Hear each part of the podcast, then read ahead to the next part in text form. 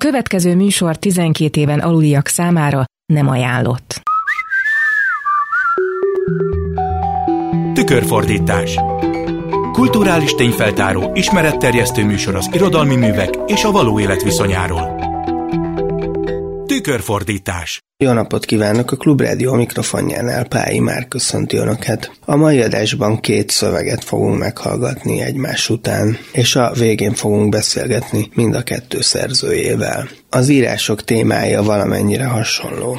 A beszélgetésben ugyanakkor legalább annyira szót ejtünk majd a megírásuk módjáról és horizontjáról, azok különbségeiről is. Az először elhangzó regényrészletet ugyanis professzionális írásnak tartanánk, a szerzőt a szakmai profik kategóriájába sorolnánk. Az utána hallható novella íróját viszont az irodalmi kapuőrök általában műkedvelőnek tartanák, és nyelvét, formáját tekintve valóban elmosódik a határ a szakmai figyelemmel és a saját kedvtelésre elkészített írás között. Mi azonban arról fogunk majd beszélgetni a szerzőkkel, hogy valójában mennyire fedik le ezek a kategóriák azt, ahogyan viszonyulnunk érdemes az egyes szövegekhez. Mennyire fontos, hogy profi legyen a szöveg. Sőt, az is kérdés, hogy a hibátlanságnak nincs egy olyan jelentés rétege is, ami egy-egy írásnak már-már inkább a terhére válik. Másrészt, hogy mit adhat hozzá egy szöveghez, ha figyelembe vesszük azokat a szempontokat, amelyek a legtöbb folyóiratnál a megjelenés kritériumát alkotják. Most tehát először hallgassuk meg a szövegeket, amelyeknek a témája sem felhőtlen. Elsőként Snapek Júlia a Nagy Spíler című regény részletét hallgathatják meg a pályakezdő színművész Szaploncai Mária előadásában.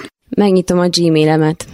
A keresőbe beírom neve első három betűjét, majd végiglapozok több ezer e-mailen a levelezésünk kezdetéhez. Az első e-mail cserénkben, amelynek a Heidegger címet adtam, a vizsga időpontját egyeztettük. Kedves Blanka, igen, jó a július 2, csütörtök 16 óra. Nincs szekunder irodalom, azt kell elolvasnod és érted amit az órán vettünk. Üdv S! A Heidegger vizsga után azt beszéltük meg, hogy keresni fog. De eltelt egy egész hét. És én kezdtem elveszíteni a hitem, pedig nem könnyen veszítem el. Hangosan magasztaltam Istent, és kárhoztattam két kedvő lelkemet, amikor pénteken a vizsga után nyolc nappal megkaptam Sándor második levelét.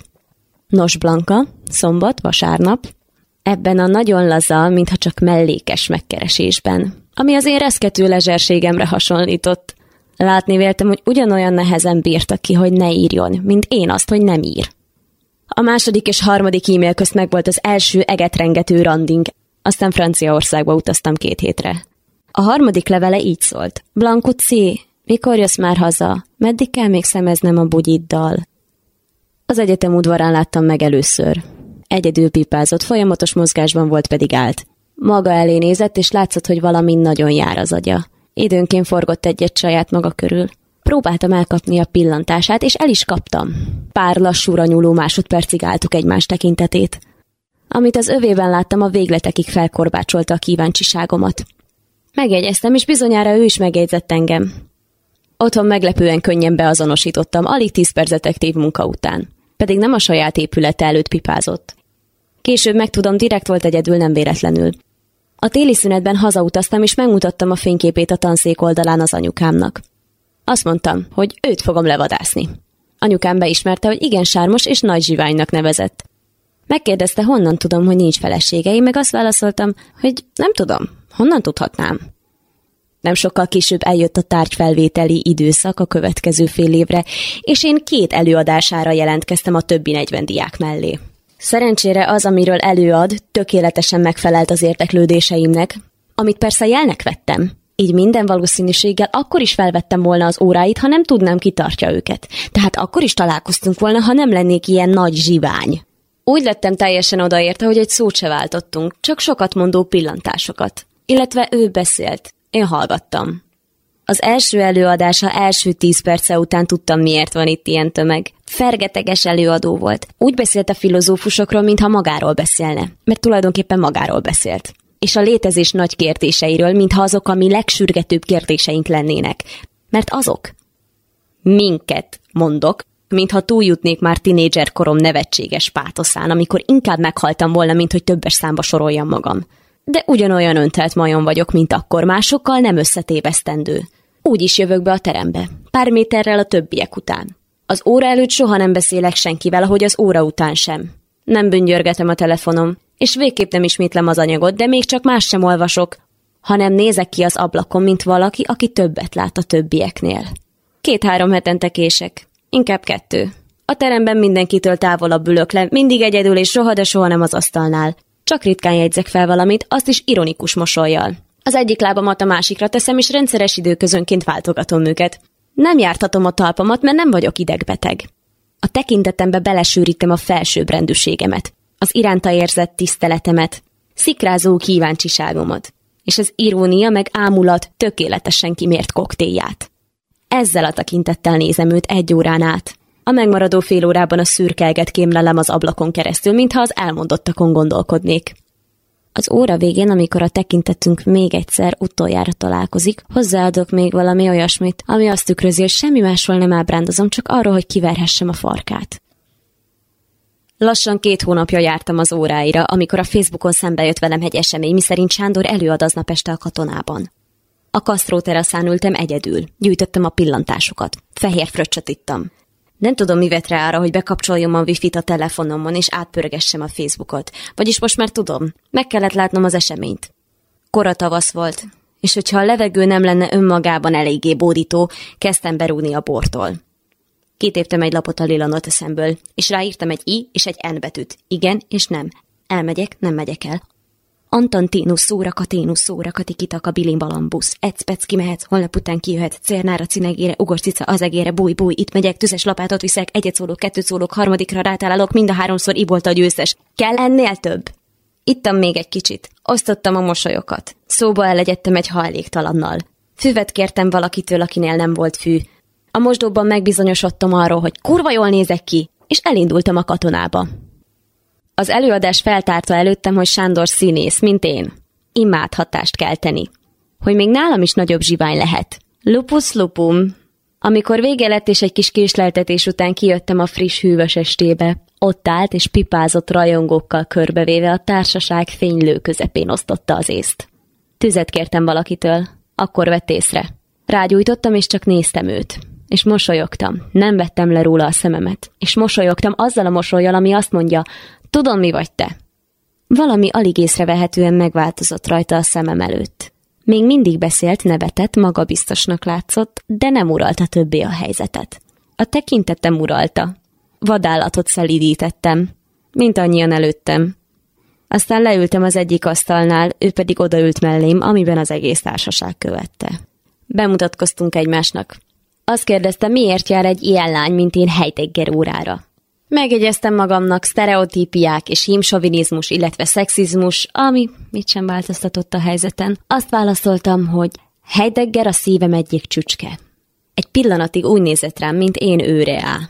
Letanárurasztam, mire rám förmett. Azután Sanyikának hívtam. Olyanokat mondtam, hogy nem vagy te hülye gyerek, Sanyikám, ami letaglózta.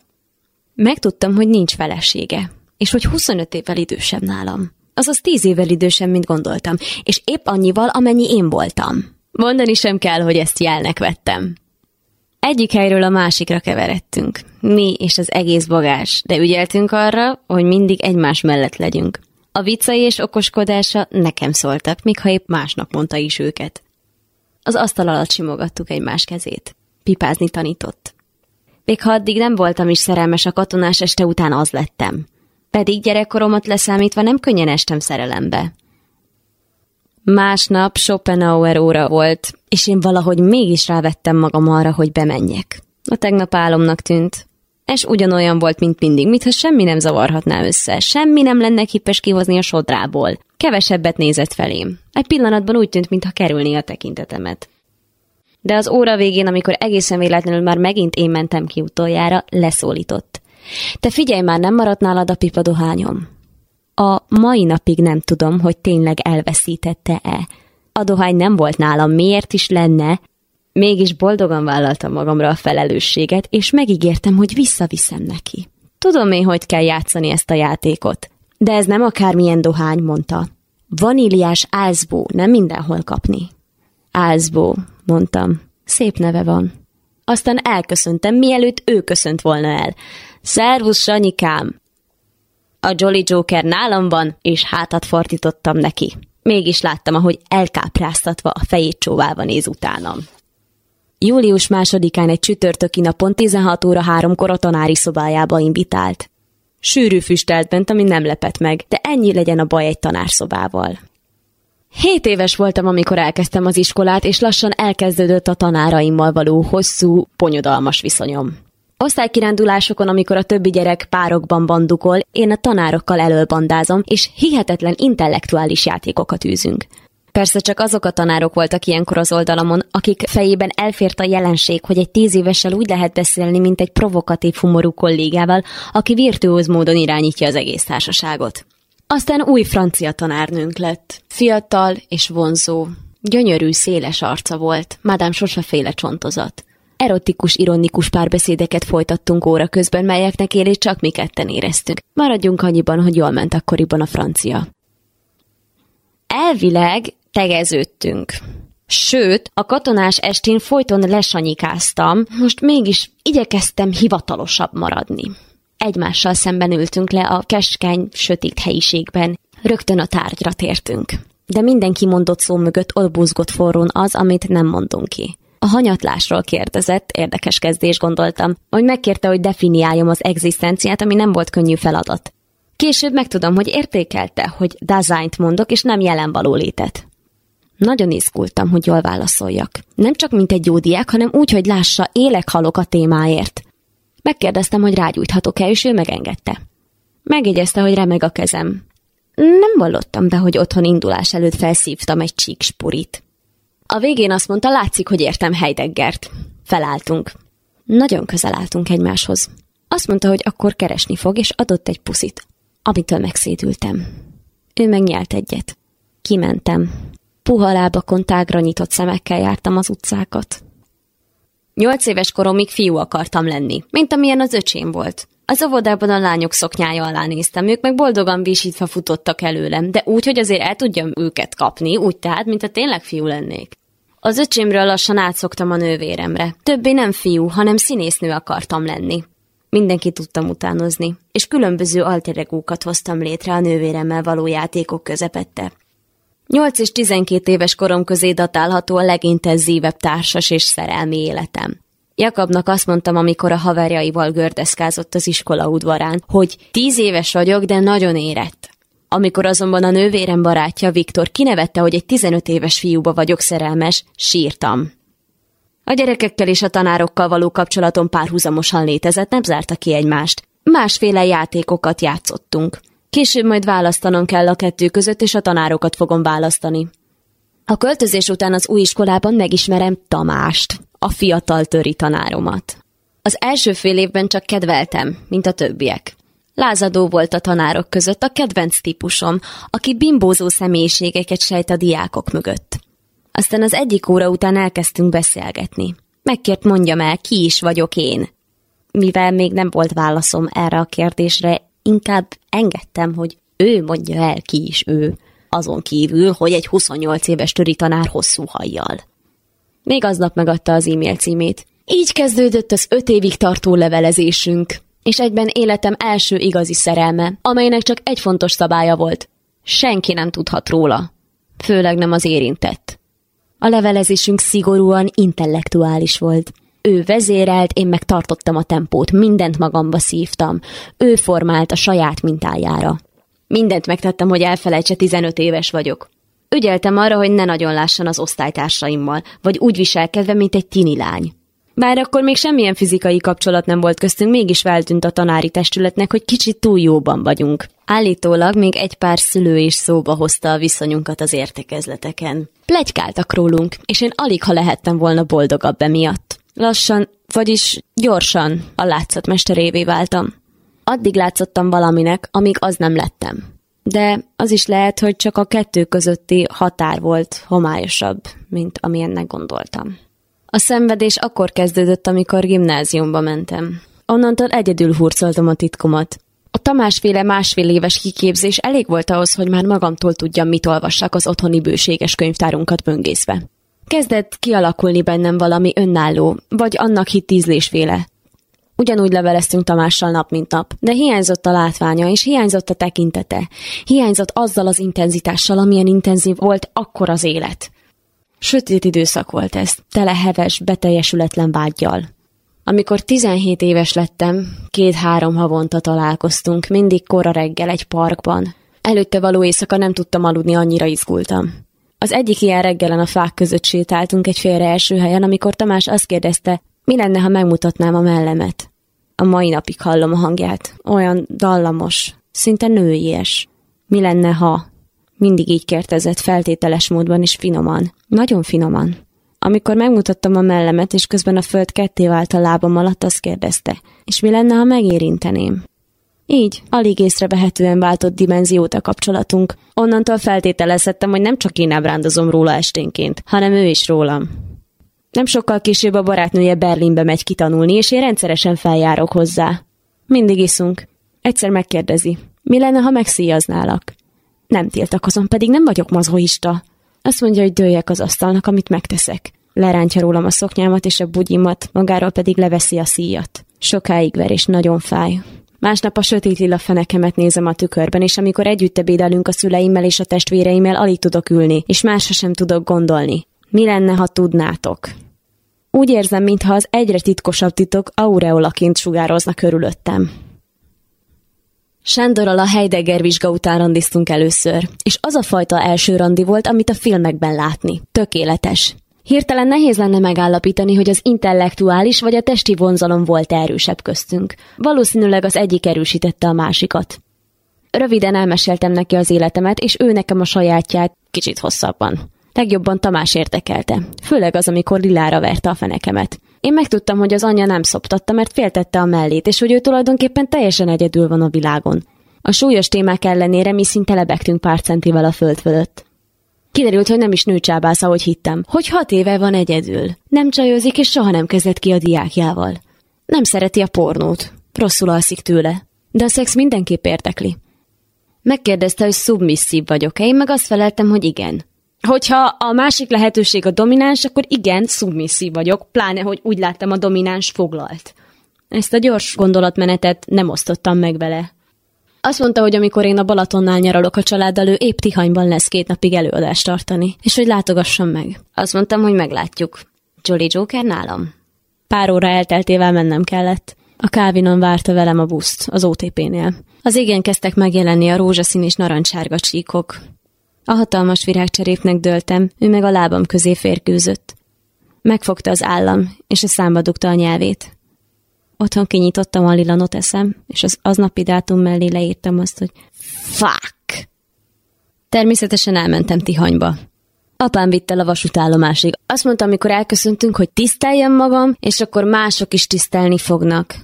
Sanyikával a megbeszélt helyen találkoztunk. Az előadásig még sok idő maradt. Vettünk egy üveg bort, és elsétáltunk a szállásig. Tűző nap volt, vibrált a levegő. A kis teraszon ittunk és beszélgettünk. Imádtam, hogy nem kell elmagyarázni, mire is gondolok egészen pontosan. Egyértelműsíteni a több értelműt. Hunyorogva nézett rám, ravasz kis mosolyjal a szája sarkában, amit később olyan jól fogok utánozni. Azt mondta, hogy nagy spiller vagyok. Nem tagadtam. És hogy sajnál minden férfit, akinek összetörtem a szívét. Én is sajnálom őket. Pár pillanatig nem szóltunk semmit, csak néztük egymást. Majd fogta a kezemet és a slicére tette. Tíz perc múlva a számba élvez. Attól tartok, hogy máshogy értelmezzük apámmal a tiszteletet. Franciaország után, ahol az utolsó előtti napon bellezsézve álltam az óceánba, és három órán keresztül nem tudtam abba hagyni a nevetést ezen az egészen, hazautaztam. Hazautazásom harmadik napján Sanyi azt írta, hogy azon kívül, hogy bekettesen nyiratta a haját, nem történt vele semmi. Ennek alig ha lehetne jobb bizonyítéka, mint az, hogy valami aktuál politikai megjegyzést tett, amit eddig nagy örömömre még soha. Visszajöttem, és szerda lett, és találkoztunk nála a hegyen. Nietzsche mondta, mondta, hogy a gondolkodásnak leginkább a hegyi levegő kedvez. Én nem szoktam gondolkodni. Mondtam az igazságnak megfelelően, és belerúgtam egy kavicsba. Felnevetett, pedig nem vicceltem. Csak átsiklom a felszínen, mondtam. Nem járok igazán utána a dolgoknak. Hunyorogva nézett rám, mintha blöffölnék. Időnként megvilágosodom, tettem hozzá, és lehamuztam a cigit. Ez nagyon passzív hozzáállás, mondta és hűbögött. A szeme felcsillant, valami rosszaság járhatott a fejében a passzivitás kapcsán. Te viszont nagyon töröd azt az okos kopakodat, Sanyikám, mondtam, és összeborzoltam a haját, mint egy kisfiúnak. Mosolygott. Tört helyettem is. Mondtam, és néztem őt, és mosolyogtam én is. Boroztunk, és beszélgettünk. Nem tudtunk betelni egymással, és tudtuk, hogy mindjárt még jobban nem fogom tudni betelni egymással. A beszélgetésünk nem a tipikus áhítatos csiripelés volt, amikor az egyik befejezi a másik mondatát, inkább párbajra emlékeztetett, résen kellett lenni. Ami azonban nem igényel speciális erőfeszítést. Elemünkben voltunk mindketten, elégedetten csillogtattuk fegyvereinket, végre megfelelő ellenfélre lelve. Végül a teraszról bevonultunk a házba. Odaadtam neki az anyukám által összeválogatott vadonatúj férfi ruhákat, amiket neki küldött, mert az anyukám egy csoda. Sanyika pedig egy rendkívül tehetséges, szegény egyetemi tanár, aki tulajdonképpen teljesen egyedül van ezen a világon. Anyukám később is, mindig is nagy szeretettel, szinte meghatódva viszonyult hozzá. Sanyi sorban vette magára a ruhákat, boldogan, mint egy kisgyerek, és minden úgy állt rajta, mintha direkt rászapták volna. Tetszett, hogy ilyen könnyen és természetesen elfogad dolgokat. Az utolsó szettet már én vettem le róla. Kész, eddig bírtuk. Amikor másnap jöttem le a hegyről a busszal, mások számára láthatatlan tűzijátékok robbantak az égen. Szemben az üveg egy kicsit be volt törve. Az volt ráfirkálva sötétkék filccel. And what exactly is a joke? And what exactly is a dream? A szívem telített, szinte fájt a gyönyörtől. Ez az. Ez az az érzés, amely amikor tart, ki van ragadva az időből, de amikor elmúlik, és amikor majd visszaemlékszem rá, akkor épp az idő múlásától, az élet könyörtelen folyásától fog sajogni a szívem. Teltek a napok, én recepciósként dolgoztam egy hotelben, és írtam a szakdolgozatomat. Sanyinak elkezdődött a fél év az egyetemen. Tartott a mámor, e-mailben kommunikáltunk, a telefonálás nem a műfajon, mert az egyértelműségre törekszik, nem hagy teret a titoknak. Vagy csak túl őszinte leleplező egy ilyen blöff királynőnek, mint én. Amikor pár nappal később találkoztunk a szakdolgozattal kapcsolatos szakmai kérdéseimről, hamar átkerült a szó arra, mennyi rá mindig a farka, hogy csak rám gondol, de még a leveleimtől is. Bóknak vettem, és mivel az álló fasz a gyengém, görög tragédia szintű irítséggel fűszerezve, nem kellett több biztatás. Oh my god! mondta Sanyi pár perccel később, majd két kézzel megfogta az arcomat, és azt kérdezte, mit szeretném, mit csináljak veled.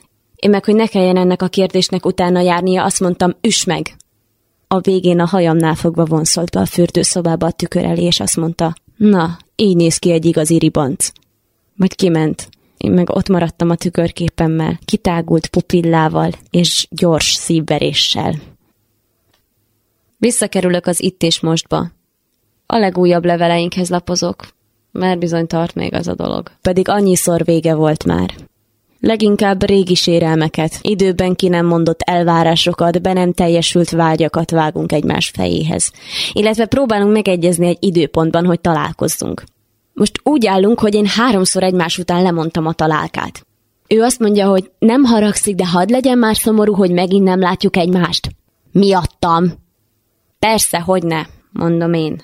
Legyél, ha vagy rá egy napra azt írja, hogy velem álmodott. De amikor rákérdezek az álomra, nem akarja elmondani. Megnyitom a levelet.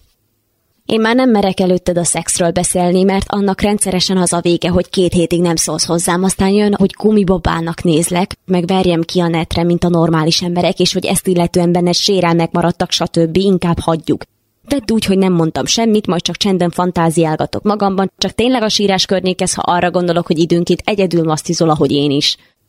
Lehetséges-e, hogy mindkettőnknek igaza van, és mindketten tévedünk is egyszerre? Ebben a másodpercben egészen biztos vagyok benne. Igen, ő kérdezte, hogy szubmisszív vagyok-e. De én kértem a pofont. Ő nevezett ribancnak, de a sex slave jelentkezést én írtam meg még hozzá meglehetősen boldogan. Be is írom a Gmail keresőbe. Sex slave. És a biztonság kedvéért azt is, hogy jelentkezés. Kiugrik a levél, rányomok a csatolmányra. Ez tényleg durva. Olyan, mint egy önéletrajz. A bal felső sarokban egy kisméretű kép, csak az arcom alsó része és a dekoltázsom látszik, a nyakamon egy nyakörv, amelynek a szíját a számban tartom. Aztán jön a szöveg, vastagított betűkkel. Magamról. Kettős pont. Minden sor egy gondolatjellel kezdődik, ami után az áll, hogy szeretném, ha Átfutom a tekintetemmel. Szinte belepirulok, nem voltam normális, az biztos. Megállok ennél. Szeretném, ha úgy bánnál velem, mint egy gumibabával. Ennyi, ezt nehéz félreérteni, és ez még a leglájtosabb. Én kértem, bele sem gondolva a lehetséges okokba és a lehetséges következményekbe, ahogy szoktam, illetve nem szoktam. És amikor megkaptam, sőt folyamatosan kaptam, amit kértem, én lettem a sértett. Még jó, hogy nem pereltem be a MeToo jegyében. Hogy volt pofája nem olvasni a gondolataimban, amelyek leggyakrabban előttem is rejtve maradnak? Szégyen és gyalázat. Hogy lehet, hogy nem is kérem igazán azt, amit kérek, sőt, lehet épp az ellenkezőjét akartam igazán? Jó úton haladtam az önismeretben. Én, a nagy spíler.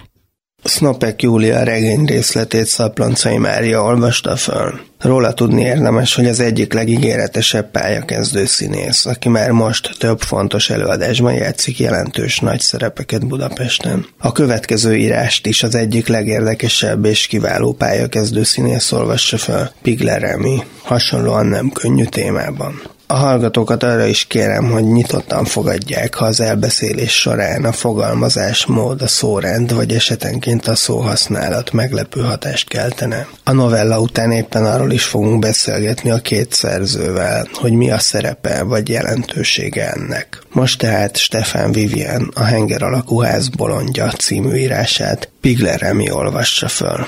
A nagyváros magjában közvetlenül a villamosín mellett állt egy hengerformájú bérház. Kívülről lemorzsolta már az idő a vakolatát, az ablakok is elég rossz állapotban voltak. Az egyik, talán a legrozogább ablak télen-nyáron nyitva volt. Az épület középső lakásának lakója tartotta nyitva fűtetlen, dohányszagú odojának kicsi kapuját a városra. Aki gyakorta utazott a ház mellett elfutó villamossal, az szinte már ismerte mondatai alapján a koszos bolond öregembert éjjel-nappal folyamatosan mondta mondani valóját, még álmában is, megkeserítve ezzel a panaszos szomszédok életét. Időközben ennek a furcsán henger formájú háznak alsó emeletére beköltözött egymás mellé két új lakó. Ezen az emeleten rajtuk kívül már csak egy üres lakás maradt, benne két macskával. Az első ajtó mögé egy szemüveges, vízna, kicsit gyámoltalan, de természetkedvelő ember költözött szerencsétlen figurának tűnt, némi titokzatossága és csöndessége tekintélyével. A második ajtó takarásában egy értelmes, filozófus hajlamokkal megáldott, lázadó természetű, szabadszájú, elfű fiatal férfi folytatta életét. A harmadik lakásban pedig a macskák, egy fekete és egy fehér, akinek a szeme felemás színű volt. Napok teltek, a bolond lakó ordított, és ennek kapcsán a két új lakó megismerkedett egymással. Az első lakásban élő úr, nevezük most az egyszerűség kedvéért ödönnek, kilépett a gangra. A második lakás ura, hívjuk őt csak farkasnak, meglátta szomszédját, és mivel emberismeretét unalmában szerette csiszolgatni, na meg szórakoztatta a különböző személyek különböző értékeinek helyes megítélése, meg amúgy sem akadt aznap éjjelre női társasága, ezért kíváncsiskodó arcot mímelve ödön személye után kezdett érteklődni az első pillanatokban kiderült számára, hogy szomszédját nem áldotta meg az ég sem férfiassággal, sem kellő értelemmel. Így talán érdekesebb lett megfigyelnie. A kellő önbizalommal megáldott farkas beszélgetés közben és sűrűn kifújt dohányfüstje felhőjén át meglátta, hogy az üres lakásból kiugrik a fekete macska. Ödön, örülve, hogy valamihez hozzászólhat, megegyezte, hogy van egy fehér is – a fekete dörgölőzni kezdett farkas urasan keresztbetett lábához, de amint látta, nem törődnek vele, a muskátli mellé feküdve próbálta az új lakók tekintetét magára vonzani. Négy-öt szál cigaretta után, a bolond elcsöndesedése okán farkas visszavonult otthonába, ezzel ödönt is nyugovóra intve. Teltek a napok, a szomszédok ismerkedtek, a bolond üvöltött, a fekete és a fehér macska bújtak ide-oda.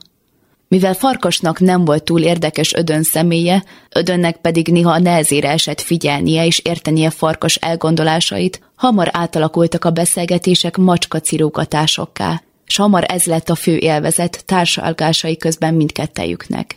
A fehér macska kiszámítható és nyitott volt, de folyton nyávogott, mint a kétségei lennének mindennel kapcsolatban. No meg felemás szeme is kiérdemelték, hogy kétejnek nevezzék el. A fekete macska viszont sohasem kételkedett, sőt, nagyon is határozott volt, de mérhetetlenül szeszélyes.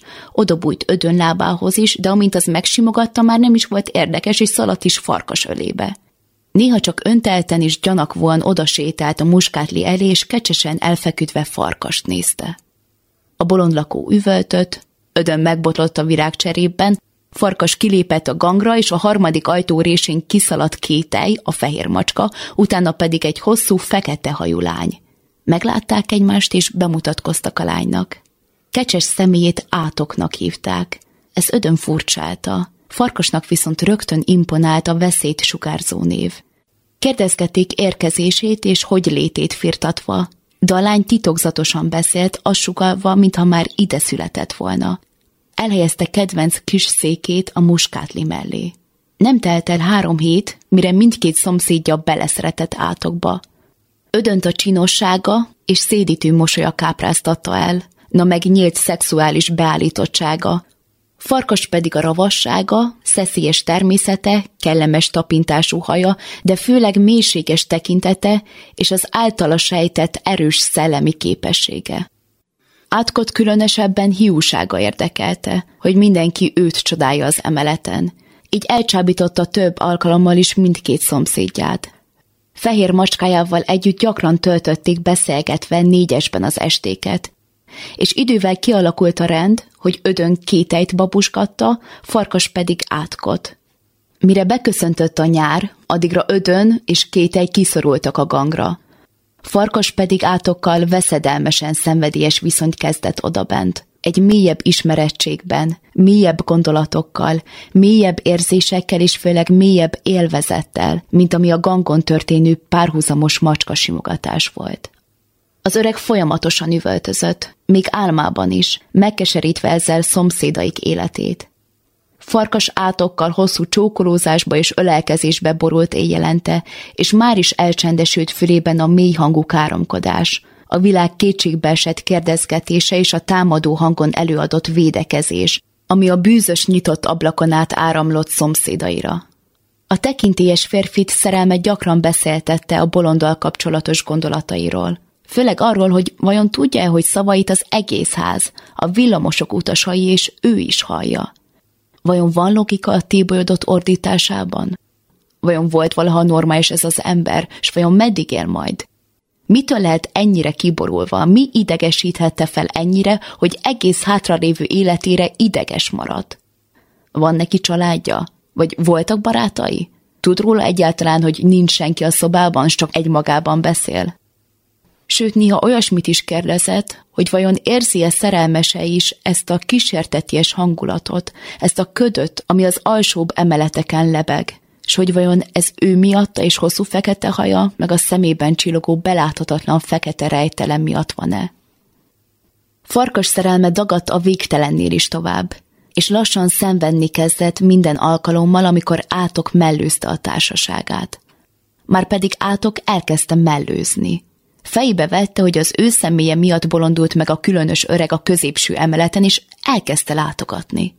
A bolond nem sokat fogott fel a látogatásokból, többnyire értelmetlenül válaszolt a kérdésekre, vagy csak észre sem vette átok jelenlétét, úgy kezelte, mint egy ágyán pihenő macskát. Farkas kinyában zokogott, vagy pedig örömtől mámorosan vadul szeretkezett a fekete hajú lányjal, mikor az méltatta jelenlétével. Eközben nem csillapodott a szerencsétlen ödön szerelmese, aki vég nélkül próbálkozott, s már lassacskán terhes lett még kéteinek is a simogatása, nemhogy átoknak, aki folyton valamilyen testrészét kellett elkapkodja tolakodó keze alól. A bolondöreg meghalt. Holtestét egy ilyetten elszökkenő fekete macska mellett találták saját ablaka alatt. Többet nem ordított. Este a lenti emelet lakói összeültek egy gyászos emlékezésre farkas otthonában.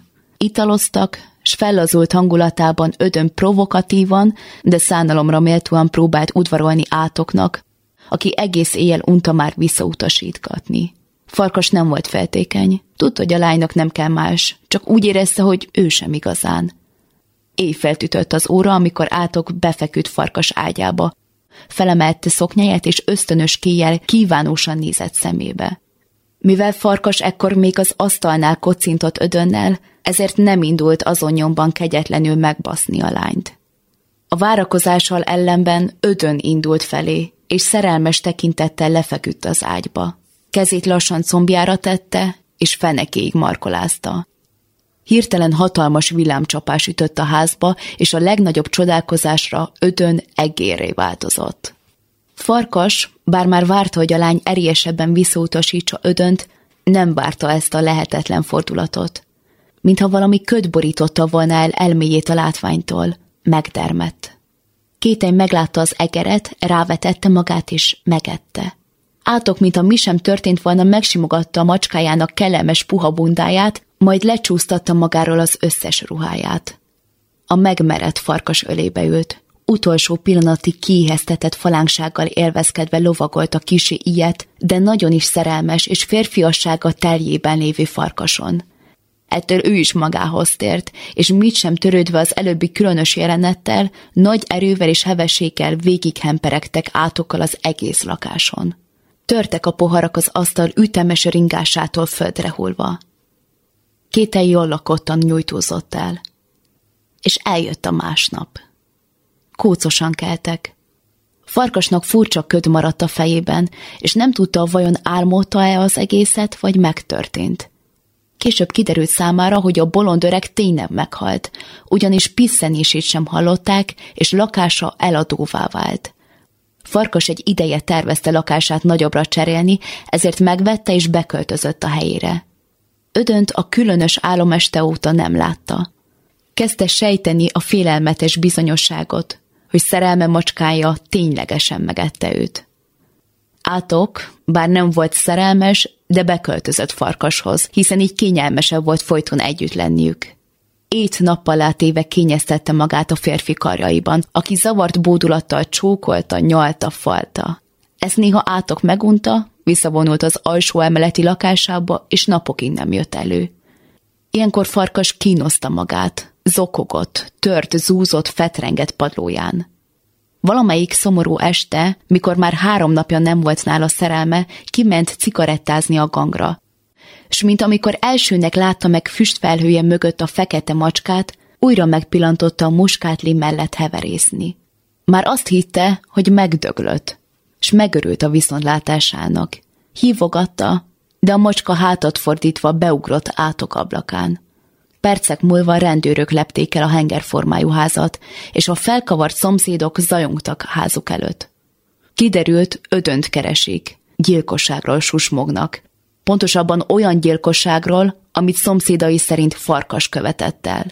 A rendőrök kikérdezték, és elmondta történetét, ödön utolsó pillanatait. Ében fekete hajú szerelmét próbálta fogdosni, amikor is villámlott, ödön egéré változott, és kétej megette – Mindenki furcsán nézett rá.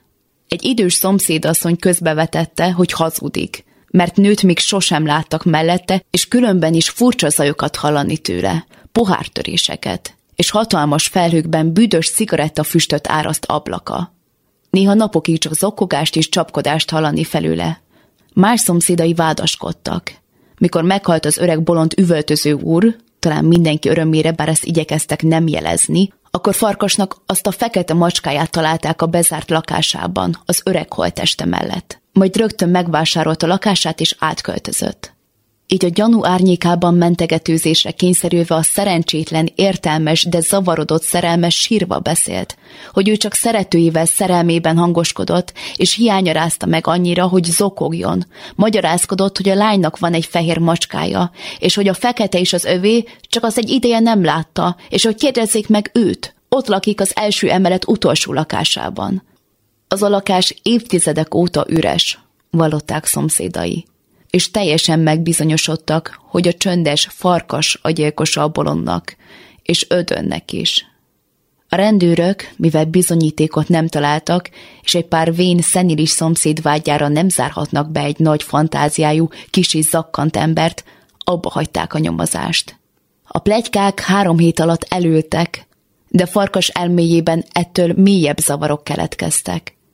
Szerelme hiánya akit azóta sem látott, és a gyilkosság vágya olyan mértéktelenül megkínozták, hogy csak nem megtébolyult. ám az utolsó csepp a pohárban az volt, amikor kinyitotta ablakát, ahonnan annak idején a bolond öreg üvöltése hallatszott, és beugrott rajta a fekete macska. Izzadságtól és szégyentől ázott ruhájában dölt le a matracra. Ettől kezdve a villamosról újra lehetett hallani az üvöltést, csak már másik hangon. Szomszédai kaptak egy új bolondot. Hangja élete végéig beterítette a hengerformájú ház körüli tereket, és összehúzott szemöldökkel hallgatták ocsmány káromkodását az emberek. A macskával basztam. Átok, ha létezel, mondd el, miért lett egér a szomszéd? És miért ette meg őt kételj? Miattam, mert én felhúzott szoknyát láttára nem estem neked, és ezért az a szerencsétlen oda keveredett. Ezek a mondatok a villamos utasaiban gondolatokat ébresztettek. Ki érti ezeket a bolond embereket? Pigler Remi olvasta föl Stefán Vivien írását, a mikrofonnál továbbra is Pályi Márk, a vendégem pedig a stúdióban a mai adásban elhangzott két írás szerzője, az említett Stefán Vivien, illetve Snopek Júlia, akinek a regény részletét a műsor első felében hallottuk. Mind a kettőnek nagyon nehéz a témája, és kicsit hasonlóak is egymáshoz. Mind a kettő picit más szögből mutatja be a férfinő bonyodalmak egy-egy típusát, mint ahogy szoktuk látni. És ezért nagyon ijesztő is a tanulságuk különösen az első szövegnek, ahol az elbeszélő saját felelősségének a felismerése mellett azért az intellektuális tekintélyek sorozatos szexuális visszaélése is megjelenik, ami ezért mindenképpen elgondolkodtató, hogy ez ilyen nagy arányban tud kiváltódni, elvileg éppen a szellemi felelősség embereiből, akik valószínűleg pont elég gyengék ahhoz, hogy nagyon hálásak, ha egy náluk is gyengébb éppen őket isteníti de itt maga az elbeszélő is felnő, vagyis hozzáidomul ehhez az intellektuális és szakszerű beszédmódhoz. Erre kérdeznék rá először a szerzőnél, Snapek Júliánál, hogy ahogy a szereplőnek a kapcsolatba való bevonódás és az alárendelődés is látszólag egy előny és a saját választása, de valójában egy megfelelés a szellemi hatalmaknak, úgy az irodalmi professzionalizálódás is. Nem ugyanez a gesztus-e, csak épp nem a szereplő, hanem a szerző rész részéről, hiszen ennek a szövegnek az hozza létre a formai kereteit, hogy a szerző olyan zsonglőri módon írja le a mondatokat, és alkotja meg az ívet, ahogy a történetben szereplő nő nyugozi le az intellektuális tekintélyt, a férfit. Maga a regény ez egyébként még nem jelent meg, csak részleteit lehet olvasni folyóiratokban. A Blanka regénye munkacímű könyv, amin dolgozom, eleve egy fejlődés regény, azon belül pedig művész regény, tehát pont ezek a szempontok, amikről kérdeztél, erről szól a könyv. Az biztos, hogy az kell Blankának, hogy felnézzen a férfira,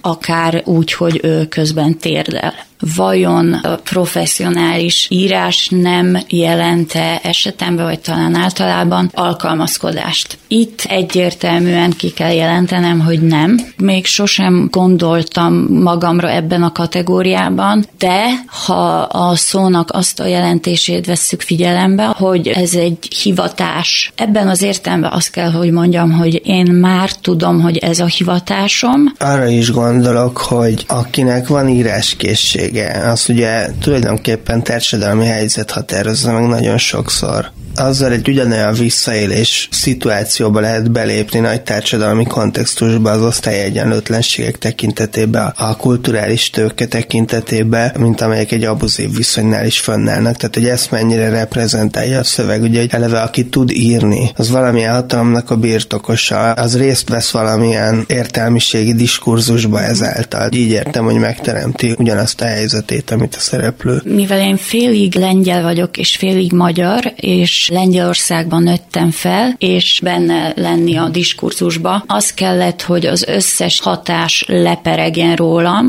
mármint ilyen közvetlen hatás, és ez azért is könnyebben történt, és megdöbbentőbben, mert magyarul kezdtem el írni. Miközben a fő olvasást lengyelül végeztem, és nem igazán írtam addig magyarul. A helyes írással még mindig bajban vagyok. De a hatalom kérdése. A hatalomnak is nevezném, de inkább én áldásnak mondanám. Neked áldás, de hogy pont arra akarok rákérdezni, Jaj, hogy a az fölött, az ember fölött egy hatalom, aki nem rendelkezik ezzel a készséggel, tehát hogy ehhez uh-huh. hogy viszonyul az ilyen szerzői pozíció, amikor uh-huh. egy mhm. ilyen abuzív témával foglalkozik? Uh-huh. Uh-huh. Nem igazán érzek ilyen társadalmi felelősségszerűt. Annak a komplexitását és azt megragadni, hogy ne legyenek kész válaszok erre a kérdésre, szerintem ez egy fontos cél. Stefan Vivian novellája egészen másmilyen. Egy irodalmi blognak a pályázatán második külön díjat ért el, és szintén jelentéses történet, illetve a tanulság sokoldalúsága, többféle értelmezhetősége is fontos benne. A szerelem mágikus felfogásáról és a belső tévesztéseinkről épp úgy képet kapunk belőle, mint amennyire a realitását is látjuk annak, ahogy az egyik ember hatni képes a másikra, és sokszor bizony ez tényleges tevékenységek következménye és nem csupán belső folyamatoké, ahogy nagyon sokszor tartják. Tehát a történetnek az az erénye, hogy azt mutatja meg, ahogy a mai megközelítéseink ennek a kettőnek a határán mozognak. Viszont szövegként korán sem mondható abban az értelemben irodalminak, mint az előtte levő. Ez már a szórendekből és a fogalom használat esetlegességéből is látszik, amit direkt nem is szerkesztettünk át, hogy erről is tudjunk beszélni. Számos irodalmi kapuőr nem engedte volna át ezt az anyagot. Most ebben az adásban azt is kipróbáljuk ugyanakkor, hogy kicsit a minőségéről alkotott ítéletünk azért azon is múlik, hogyha átengedjük ezen a kapun, és megfelelően interpretáljuk, akkor lehet, hogy az alkotó elemeit is már is megfelelőbbnek látjuk. Nyilván az rögtön érezhető a szövegről, hogy egyáltalán nem profi, nincsenek benne olyan irodalmi csavarok, utalások, nagyon sok minden kimarad, ami mondjuk egy irodalmi műbe benne kellene, hogy legyen. Viszont szerintem ettől és ebben a dologban való egyszerűségétől meg sokkal nagyobb közönségnek befogadható, akik hasonlóan olvasó szemszögből, mint én, egy egyszerűbb szöveget, amire csak a saját fejükre van és az értelmükre szükségük, sokkal könnyebben befogadnak, mint egy esetleg profi irodalmi szöveget, amiben rengeteg tanult tudásra alapozott utalás van, amit nem értünk, és ezért az olvasónak egy élvezeti értéket veszel az írás tulajdonképpen az élményéből. Nem cél szerintem, aki profi annak törekedni arra, hogy mindenkinek érthető legyen, sőt, de ez egy nehéz kérdés nekem, hogyha én esetleg egyszer eljutnék arra a szintre, hogy tudnék egy megfelelő tanult alappal tenni olyan utalásokat, akkor vajon tenném ezt, és beletenném ezeket azoknak, akik ezt értik, és jó, hogy nem vagyok ott egyenlőre, hogy ezt a kérdést tenni magamnak, mert fogalmam sincs, hogy beletenném ezeket. Szerintem most úgy gondolom, hogy nem, de ugye nagyon befolyásol az, hogy ezeket nem is tudom, és így nem tudom, hogy micsoda élmény annak, aki ezeket felfedezi benne, hogy aztán ezt megadhassam azoknak majd később, ha esetleg ez valamennyire fejlődik nálam, akik ezeknek értő közönségei lennének. Inkább adok nekik egy plusz meglepetést és ajándékot az írásban, vagy inkább elveszek azoktól egy élményfokozatot, akik egyszerűbb fejjel olvasnák.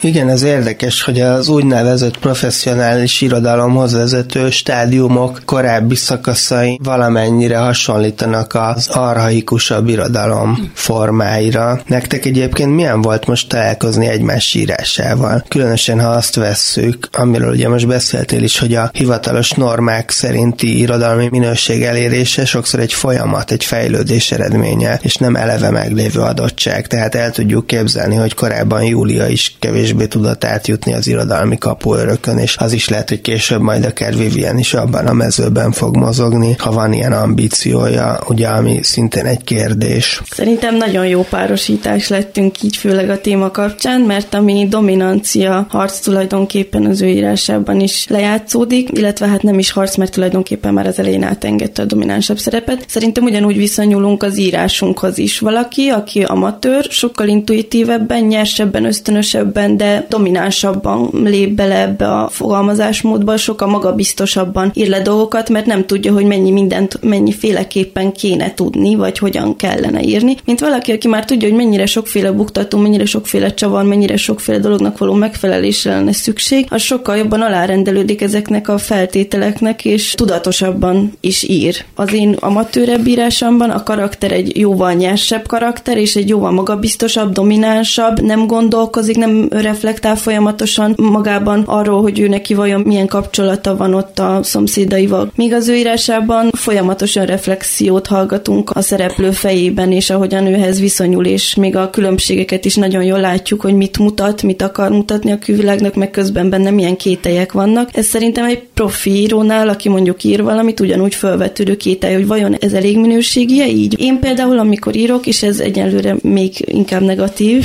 de nem annyira foglalkozom azzal, hogy profinak tűnjön a szöveg, és sajnos le is hagyom a végén ezeket a köröket, amikor ki kellene javítani. Inkább csak legyen leírva, és legyen meg is. A többi az már nem érdekel, az már simítás. Én nem mondanám ezt a novellát amatőrnek. Nekem az első könyvemben, ami nem lett kiadva, egy hasonló tendenciát látok, és az se volt tudatosan eltervezve, hanem egyszerűen így jött. Tulajdonképpen egy ilyen hely nélküli, idő nélküli, allegorikus történet, és ilyen minél általánosabb igazságot akarna mondani. És én ezt négy évig kifejezetten jobbnak gondoltam, és valóban csak egy részlet jelent meg az első könyvből, a többit mind elutasították, és rájöttem, mint Kierkegaard hegel szemben, hogy az általános csak is az egyedi által lehet megragadni, és kicsit le kell hozni a földre a dolgokat, ez még nekem ilyen sajátosságom is, mint ahogy a kezdők sajátossága például az, hogy nagyon könnyen gondolkozunk szimbólumokba, azok nélkül meg nagyon el vagyunk veszve, mert ha egy képet mondjuk egy amatőr, aki nem ért a festészet, az elkezd csodálni, akkor ott a szimbólumok kapcsán fogalmazódnak meg benne érzések, meg gondolatok, azok kapcsán könnyebben tud kapcsolódni akár a nyelvhez, akár bármilyen képi műalkotás, az egy festmény, ez egy szoborhoz. És ez kicsit becsapós, mert szimbólumokat profik is használhatnak, meg amatőrök is, és egy nagyon jó eszköz arra, hogy minőségi egyszerűbbnek tűnjön, vagy kicsit bölcsebbnek tűnjön az, amit aztán végeredményben olvasunk. Az amatőr meg profi kategóriákból, ami szerintem igaz lehet, az csak annyi, hogy én már megtudtam, hogy ez a hivatásom, és tudom, hogy író vagyok, de te is író vagy. Ez egy kicsit ilyen kétértelmű dolog, hogy én viszonyulok ahhoz, hogy én kimondjam, hogy én nekem mi az írás. Én nem tartanám és nem mondanám magam írónak, mert szerintem az, hogy valakit egy írónak lehessen nevezni, ahhoz le kell rakni egy olyan minőségi életművet az asztalra, ami az én saját szűrőmön azt mondanám, hogy akkor őt már írónak hívom, magamról nyilván ugyanezt nem tudom kijelenteni, mert nem tettem még meg ezt. Viszont abból a szempontból meg elég komoly a dolog, hogy mindenféleképpen küldetés tudat, és valószínűleg én is egész életemben írni fogok. Még van egy ilyen döntési lehetőségem is minimálisan a dologba, hogy igyekszem ezt nagyon profi módra terelgetni, és akkor nem csak a szekrényfióknak, meg a barátoknak uh-huh. megmutogatósba, hanem akkor azt csiszolni, utána formálni a szöveget, javítani uh-huh rajta foglalkozni vele, ez már inkább egy hivatás része, uh-huh. ahogyan te mondod, Igen. ez a profi része. Amit uh-huh. én csinálok, hogy papírra legyen vete, el legyen mentve az az érzés gondolat, úgy, hogy én gondoltam. Ez még majd kialakul az életben, hogy melyik irány lesz. Az írás az biztos, hogy marad, mert az magától történik, az ellen nem tudok tenni, vagy nem tenni. Megteltem, hogy nem, de akkor valahogy máshogy az mindenképpen uh-huh. akaratoskodni fog, és akkor baráti körbe kell annyit beszélnem majd, hogy meg fogják unni. Nagyon szépen köszönöm Snapek Jóliának és Stefan Viviennek, hogy eljöttek az adásba. A műsorban az ő írásaik hangzottak el. A Nagy Spíler című regényrészletet Szaploncai Mária, a Henger alakú ház bolondja című novellát pedig Pigler Remi olvasta föl. Ők mind a ketten pályakezdő színészek, akik joggal tartanak számot az önök figyelmére is, különböző fontos és érdekes színházi előadásokban meg lehet nézni őket. Most megköszönöm a technikai segítséget Balok Krisztiánnak, Kemény Dalinak és Túri Luinak, önöknek pedig a figyelmet. Pályi Márkot hallották. Tükörfordítás Kulturális tényfeltáró, ismeretterjesztő műsorunkat hallották.